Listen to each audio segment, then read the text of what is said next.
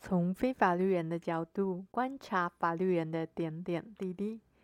您现在收听的是《我在律师身边的日子》。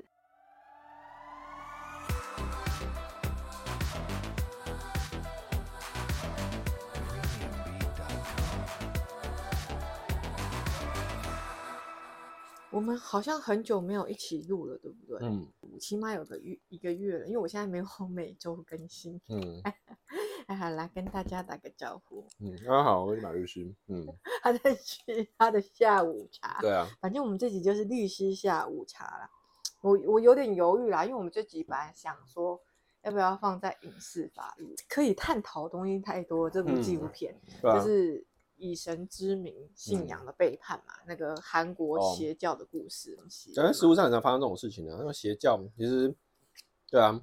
不是像我最一开始我还没看之前的时候，不是就是有听到说他们那个就是第一个什么社里教啊，魔嗯掌都深入亚洲各个国家，连台湾都有，嗯很多人都遭到性侵，对不对对？那我那时候不是第一个问你的问题就很奇，我说哎、为什么很奇怪？就是凡是邪教都会跟性侵扯上关系，对你啊。那时候怎么回答我？ 然后就是说，反正人就是无外乎为了钱跟权，呃，不钱钱跟那个色嘛，食嗯色食性食也色性也嘛。对啊，你如果今天只有只有财的话，那其实，呃，就是其实很多都是实在很政治不正对啊，确，但是但是因为就是说，应该是这样讲啦。我我本身对宗教我没有到那么 T K 啦，比如说香油钱啊，或者是公庙那些捐献，我也都会做。那其实因为实务上我也常接触到这些所谓的财团法人，或者嗯是我们叫做宗教法人，然后宗教法人相关的东相关的议题啦。技师工会有工业我也碰过嘛，讲比较俗气一点，就是说我们就是支付了一笔钱去看了心理医生。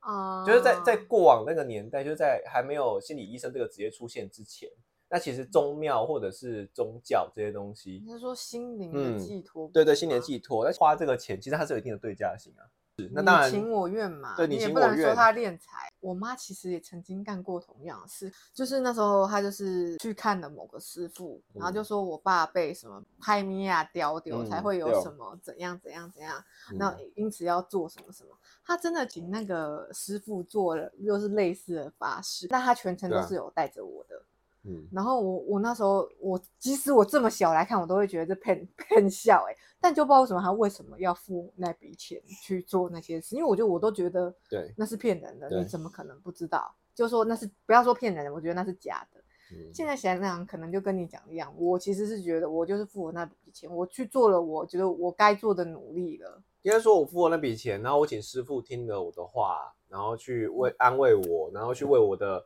这些话去分析，然后找出一个呃符合就是我心里面或者是一个符合大家想要知道的一个答案，或者是符合能够能够能够治愈我这个伤口的答案。对，那这个其实我说实在，你把这个这个情境函射出来，其实现在我们只是用比较科学的方式去做这件事情啊。好是啊像，你说你说心理咨咨商，我们也是一样去跟心理医生讲说，哦，大概发生什么事情，然后遇到遭遇到什么状况，然后心理医生会跟你分析说，哦，你那个伤口怎么样造成的啊，然后你该怎么样去抚育你的伤口啊，然后该怎么样去做啊，其实都是同一套 东西。那心理医生不会用到你倾家荡产啊。对，但是问题就是，对啊，就是所以我就说，其实重点都在于线的问题，不在于这些行为是不是适当。哦哦哦哦，所以我我并本身并不排斥说，就是说，比如说捐献或怎样的行为，因为我觉得这个是很正当，就是它也是一是个你情我愿的行为。可是当这个行为上升到，比如说，哦，我帮你解决一个一个麻烦，你就要把全身心都奉献给我的时候，这个就洗清过了你那的个，罪。就过就过那个线了。我所以我觉得说，今天的重点不在，应该都不在于说这个行为给钱这个行为是不是适当，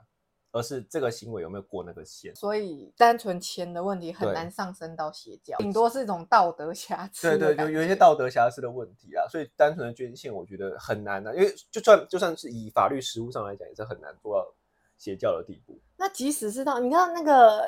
那 X 除九非变啦的我没有主应该唱说他就是就是出了一本他的自传，他就是被邪教控制了十几年，然后嗯他所有身家财产全都奉献给那个，那还不是用宗教的名义？不要讲那个那个主唱的问题，你光连之前不是那个呃宋一鸣他们那个那个教会的问题，哦，也那是个其实就类似啦、其实你想想看，连十一做我们都在讲十一奉献，那十一奉献其实我们历史课本都有教嘛，我们就有一个教派，基督会教派，就是就是做十一奉献嘛，那连这个样子都会有人觉得说我不应该要这样奉献这么多，哦那更何况那个，哦，所以其实那个界限应该画在哪里都是很模糊的啦。那只是我只我只能够我只能够很很浅白的说，如果单纯只涉及到钱的问题，在实物上也很难成立所谓的诈欺罪，除非是说你有很明确的对价，有一个比如说呃你卖圣水什么一些物品，你宣称他有什哎，么，宣称它有什么样的效果，哦，然后但它没有达到它的效果，那就可能比较就是会比较成立诈欺罪。可是如果你只是单纯说，哦，我今天，比如说帮，比如说我讲难听点，帮你帮帮你起这一盖，帮你哦做一个法也事，是欸这一盖我们家都那会你说我水 家也洗会多少啊？我说实在，这个价目表有有贵的，也有便宜的、啊。那你能够说我我花十几万的十几万的钱去做一个宗教法事是不合时宜的吗？也不行啊也。是啦，对，就像哦，但我再举个例子，比如说丧葬费啊，因为丧葬费其实我们实务上常常做争议，就是比如说有些师傅他念经是一个价格，哦，是比如说师姐、师傅、师姐什么百日什么百日诵经，然后他们会有一个菜菜盆菜碗的钱嘛，对，那那这个东西到底应该收多少？其实这个东西通常是我们遗产诉讼的一个或者是一个继承诉讼的一个焦点。那你说哪一个样收费是合理？其实没人讲得清楚。对，对我我的意思只是在局限于在这边，所以我就说，像法式之类的东西，其实你很难去跟它定价。可是如果你是很明确说，比如说一个圣水，那我们查出它的成分可能就是你呃水龙头接出来的自来水，然后我就是师傅假说哦，我就把就是把我的能量注入到那个里面变成能量水，我然后去卖的话，可能就会有问题啦。哦，那、可是你说超过，就是说这个这个就是无所谓的界限。哦，所以，所以我回过头来，我们讲到说，其实对于宗教团体就财这一块，我觉得重点永远在于界限，就是说你做这件事情的对价或者是回报性大概多少，只要大概有符合这个的对价性，其实你就很难说它是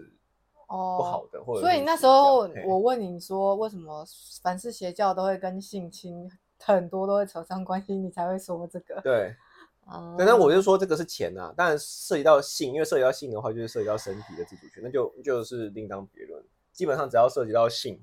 涉及到身体的自主的话，我想应该很难被不认定成邪是邪教教啦。你不要说像他们纪录片那么大，台湾其实对啊多多少少有听过啊。对啊，啊，只是只是在性的方面，就是说，如果真的要做的话，在性的方面比较麻烦的点在于说，常常有些人到了，即使到了最后，连教主都被抓了，他还是认为说，哦，这个教主真的有神力在帮我，所以他不认为这个是所谓的违反性自主，我或不者是觉得说我被性对，我不觉得侵我被性侵啊，我认为他就在帮我啊，他就帮我去除体内的污渍，去除体内的不好的东西啊。所以其实你会发现哦，其实，在办这种邪教的案件，如果你真的仔细去看他的新闻报道，或者是你仔细去了解他的办案过程，你会发现，其实，在过程当中，比如说教主可能呃对十一个女生出手，可是大概只有大概四五个女生，举例来，比如四五个女生还说那个是违反自自主的，而且是事后才清醒的，甚至有些到到到被告的阶段都被检察官传唤了，他还是坚称说教主是为了我好，那嗯他是为了帮我，所以我没有违反我的性自主，我是愿意奉献的。那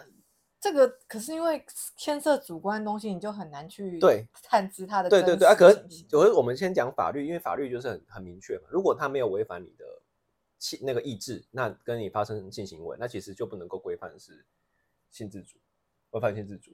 那你看那个纪录片里面出来讲的那个女生，她就有讲，她其实我觉得那有点像是，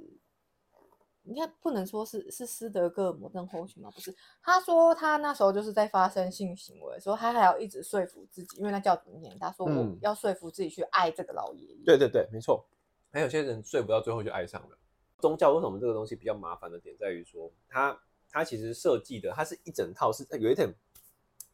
有一点潜移默化啦，它不是一个那么那么很明确的一个违反性自主，它是一个长期的一个洗脑过程。对那长期的洗脑过程，你是很难去，呃，很难去发现，或者很难去你知道说你是不是违反性自主。你知道德国有一个邪教检查表吗？啊就？是它有十七项，基本上你去看那几纪录片的那几个，然后包括就是那个 X 九片主哎唱对的对对那对个对嘿，几乎都很符合、欸。，对，我我我会很想谈论这个问题，是因为我嗯回过头来、想到我们家现在这个睡得很熟的这只小朋友，嗯。我就想说，那万一是他碰到这种事情怎么办？其实我我我觉得啦，呃，虽然这样讲有点残忍，可是我真的是觉得说会被邪教影响的，真的代表的是他某方面的生命缺的失历程或者相关的成长过程中有一些缺失。对我我我我说实在的，对抗邪教或者是对抗这些影响，最好的方式其实是养成他，或者是培养他在整个生涯规划中做出一个能够去自己主观的决定事情。然后去认知到这件事情的对错，还有说你那个然后去建立批自己判的独价，立对思对，考独的立能思力考的嘛对那个价值观。因为我看到有人说，譬如说他们都宣那个感觉教主很神，说什么可以预测下册总下任总统是谁，要说可以治愈癌症，是然后就有人提出批判啊，他说如果你有这种思考能力，你就会觉得那。这个台面上有很多人都精准预测到了下一届的总统选，那为什么那些人就没有自称自己是神或者是神的代言人？是那如果他真的有治愈癌症能力，哎，那请问那么多癌症学会为什么不邀请他去做什么一些专家学者给一些建言什么的？对啦，他们都一定会讲说，因为他们没有缘分，没有来找师傅啦，然后 怎么样，都都永远都会有一个理由，对啊，我他跟永你远都会有一个理由。但是我我所以你说你现在去批判这些东西，我觉得于你事你没有无于事无补补，欸因为你知道，如果是在那个教教的环境，那个教徒他一定会有他的、他的那一套哦对去反驳你，其他们一定实都会有，因为你今天。连我们这都之前都提出这样的质疑，对那个教主早就想到会会有这样的质疑，对我啊，我现在要接着要说，是说大家就是不要觉得就是你是没有什么批判思考能力才会被洗脑。我觉得其实一个人要被洗脑非常简单、欸，是啊，尤其是你旁边人都那样了，不是有大家都有从众心理嘛？万一你就是在那个对啊，那那那个框框框框里面或者、那我个、嗯有跟你讲过嘿一个实例嘛，我个人从此从那件事情，我认知到其实邪教要控制人、洗脑人是很容易的。嗯是我在我的前前嗯公司嘛，嗯，就是帮忙接电话都会留字条嘛，啊男的就会缩写就写个 R 嘛，女的就写什么某某 S 嘛，嗯我就会这样留字条给我的同事们嘛。嗯重点是我的同事每次回电话回去的时候啊，他们会讲反相反的性别。嗯然后讲一次我就嫌弃，真的是有够没常识的。嗯，但两次、三次之后，你知道吗？我就开始怀疑我自己，因为不是同一个人，嗯我就开始怀疑我自己是错的。 我就还 Google，我就想说嗯 Google 吧，我就说对啊，我没有错啊， 明明就是他们错。嗯，我就那时候就认知到，哇，邪教其实要洗脑人很容易。对啊，没有错啊，没有错啊，之前不是也还有个实验，就是说电梯里面啊，可能譬如说啦，总共有三个人已经在电梯里面，那是 say 好的人，然后一对个是被测试者，然后那三个 say 好的人就是进去就背对电梯，他们就要看进去那电梯会怎样对。就通常好像大部分进去的人看到人家莫名其妙就是背对着门口，他就会跟着 背对着背对门口门口，就嗯没有为什么，他就会跟嗯着做。嗯，对啊，我觉得对嗯啊，所以所以我就说，其实我们有时候在看邪教这件事情，我们其实也不能够说我们用从外人的角度去看，你在里面真的很对，因难为在跳外出在里面你来要觉醒，你要逃出来，有时候真的不是身体的问题，有时候大家都呃被打那么惨，怎么不逃？可是真的不是，真的我今天说不是身体的问题，是整个心理，我就是不想逃，我就认为说我应该待在这里，我应该被净化，我应该被教化，对，就是那个纪录片里面第三个那个，哦就是很多人出来都去告诉他们说你要清醒吧，你不要在那里面。可是我觉得也有个原因是他们出来之后，搞不好也不知道自己能怎么样过活、欸。他被那邪教控制这住了，边写，可是就是就是说，我觉得是不是怎么样过活是一回事啊，重点是在那个当下的环境，你就觉得很舒适啊。因为四周就像我讲的嘛，其实它就是营造一个同温层嘛，一个很厚的同温层，然后我就在里面过着大家认知当中都是很一致的生活。我们的生活很美好啊，对你啊为什么要来破我要坏？破坏我，对啊，啊嗯我这边衣食无余，然后我这边又有心灵上的寄托，我心灵上的满足。那你说哦，从外外面的人来看，哦，我穿就是很痛苦，可是子非鱼，焉知鱼之乐，对不对？对，是这样子啊。也是，嗯，对啊，就像就像，其实这个东西就就如果你把它扩大来讲，就像比如说，我们就去问那个，比如说几内亚他们的原住民说啊，为什么你们要要过那样原始的生活？为什么你不来住高楼大厦？为什么不来住啊，是一样的道理嘛。他们在那个区块、那个、那个、那个同温层里面就过得很舒适啊。回过头来去比较，为什么邪教应该要被消灭，但是我们反而去会去尊重原住民的文化，会尊重他们这样的生活方式。为什么我们不去尊教尊重邪教的生活方式？原住民他们这种人生活方式，它可是一个社会、一个地理环境造成的。可是邪教这个是人为的，而且是刻哦意人为造成的，我为了某个为了人某个的私意、私私利、私意去造成的。因为通常那个教主限制你对东，限制你西，但他本人并没有在那个对限制里对面对对，我们就讲了，其实我们刑法来来讲的话，我们有国家法医跟社会法医嘛，哦，其实它就对哦影响到了社会法医跟国家法医。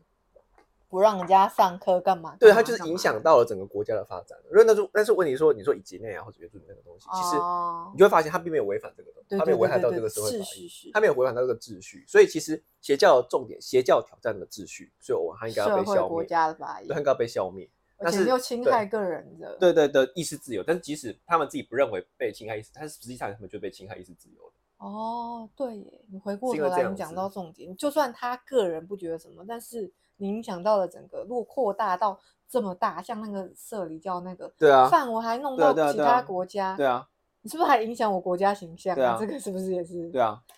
所以之前有邪教就是说，为了要逃避这样的状况，他们就是要买一个岛去自己建国。我这个国家里面就对，没事了，他们就是要自己建一个国家，所以有邪教就是想到这层，所以他们就是想要买一个岛，然后去自己建国啊。我、哦、这个还蛮厉害的，我忘记哪一个，我忘记哪一个教了，好像之前有人这样干，就当然当然最后被好像被被人家粉碎掉了啦。哦，那我的意思只是说，这个东西其实你会把邪教这个东西你把它拉开来看的话，其实就是一个你讲的没错诶，国家其实就一个大型，那是因为我们的我们所在地方没有什么国所谓国教。以前英国不就是那个统治者，他们宗教不同的教派就会那个对啊，像那个亨是亨利八世是不是？对，啊，那为了要离婚，还说他就不信原来那个教是 还是怎样？嗯哦， 那性质都不一样，因为其实它分开了之后，它的教义跟跟那个教廷也一样啊。啊，算了，我们不要扯那么远好了，因为韩国那几个是被，就嗯是、呃我我对基督教、天主教不熟，他是被他们自己认定是不 OK 的对啦。对对对，要回到我们女儿身上，嗯就是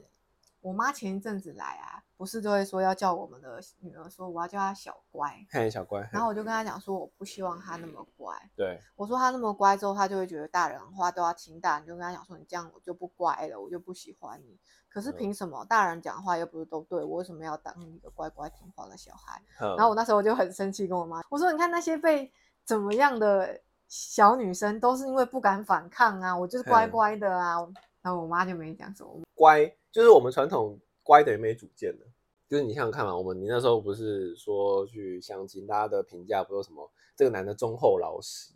什么呃不善言辞，对，然后我妈都跟人家讲说，我这就起来就派，嘿啊，可是我说话话说回来，就是其实我们传统的儒家社会啦，吼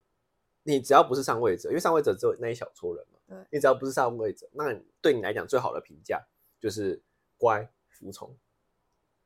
好、啊，你不要说传统儒家思想，那个那个 Me Too 运动名是从国欧美国家开始发起的耶。他那不是还有那个体操选手是对那啊个，可是因为也是小孩子啊，没有，你会发现，就是发生在这种状况，都是在需要有，就是建立在严格的体制，就是它有一些比较严格，类似军队的体制，上下级体制的哦状况才发生这这种种事情。关系比较对，比较有比如说阶级关应系，该说应该说像就是说我们我们就如果用法律的术语叫特别权利关系啊，哦，哦，我们如果用法律的术语叫特别权利关系，那这种状况发生在哪边？学生学生学校就是那个老师跟学学生，然后上下嗯，级然后还有就是监狱，监狱，然后哦还有在军队，呃对耶，嘿，大概是这。我我只举这三个例子，那还有很多啦。如果大家有兴趣上网去搜寻特别权利关系，会有一堆的学术讨论。但是目前来讲，在我们国家比较难突破的就是三层关系，就是老师、老师、学生，然后监狱，哦，然后还有那个军队。那你说为什么体操或者是体育这种东西是会常常呃发发生这种状况？是因为在这个状况下，老师跟学生之间的关系其实是特别紧密的。而且他们又必须建立上下级的关系，嗯比一般传统师生更严重的上下级关系。嗯就好比我今天上课，呃，我今天如果要处罚你，呃，因为你没带没没写作业处罚你，好啊，我我就我就让你处罚啊，我我可以我可以反，我可以用消极不作为去反抗，因为你大不了就给我这门课比较低的分数嘛。对，那我又不是你这门课就就就走到死，我也不会因为尤尤其现在台湾教育也不会因为国小国中也不会因为一门课没有毕业就没有全部就拿不拿到不毕业及格就证不会书拿不到毕业证书。可体育不一样、欸，我我教练可以直接决定你是不是上场，你有没有上场权、欸你可能就影响了我的体育生涯。对，，就我可以影响到你未来的学生生涯，哎，一整一整套。因为体育，我们现在体育非常的单向性，就是说，你除非哦，国中、呃、高中都是体育班，这样这样这样上去，你才有办法去读到体育大学，然后才有办法去，就是用体育这行这个行业去这个这个东西去吃饭。嗯，所以其实教练对你的影响就很大。是那就是那所以当然了、啊教练说什么我只好听，因为他掌握了我未来的人生。哦。那我们来回到邪教里面，那邪教里面的性侵到底怎么回事？我觉得那个很鬼扯啊。没有啊，就是就是，其实就是一样啊，就是我跟你讲说，哦，我可以帮你做什么啊，你就你就是在过程中你要服从我啊，又没办法反抗就是了。也不是没办法反抗，是我不知道要反抗，没办法反抗，是我有意识到要反抗，可是我可能被拘束住，我没办法去哦，做。对，还有它里面有说，还有其因为不止一个，等于说我的受害者变加害害者，对啊，其他人都没有说什么，其他人都觉得是正常的，那为什么只有你说不正常？所以是对你啊不正常。对啊，所以其实是没有意识到反抗这件事情。嗯，对啊，我就说这个东西，我只要把它包装一下，就是就就变成我在治愈你。对啊，就是双休嘛，或者是什么传统都这样讲，灵修、双休，然后那反正现在啊，现在网络小说写那么多，反正都是大概是类似的套路嘛。唉，对啊，真是的。那、可是我我说实在话，要说回来，为什么会发生，就是因为大家对于这件事情的评价到底是什么，我们都没有主见，或是人生遇到一些困难挫折，就会觉得说，哦，那我该做什么，我该怎么办？对你没有一个解决问题的一个方式跟然后方到那法个。地方又好像他很哎、了他解很厉你害，他了解你，他可以帮你解决问题。那问题哎、遇到他真的都解决，那那我觉得他就什么会东西在他看来好像就是对他的啊一套说辞就是那么简单，我的世界观从此被改变了。对啊，我跟你讲，他就是我刚刚讲的这几个里面，就是那个德国的嗯十七项对，邪教检查表里面都有讲，嗯，对吧？我觉得大家真的可以去看看。嗯就基本上就是那个就是以神之名的纪录片里面提到的那几个宗教，跟那个 S 九片那个主唱嗯碰到的那个心灵成长课程都有共同点，因为他们后来刚开始都很正常，但后来都会越来越控制你，对啊，然后就是一步一步一步线索嘛，嗯，然后后来就会开始严格限制你的生活。对，但是他我觉得他里面最奇怪的都是男生女生不能住在一起，不能有接触。嗯，然后这个就是教主开启他的后宫模对式，啊，教教主都可以啊。哦，我觉对啊得这超莫名其妙了。好啦，这个先告一段落。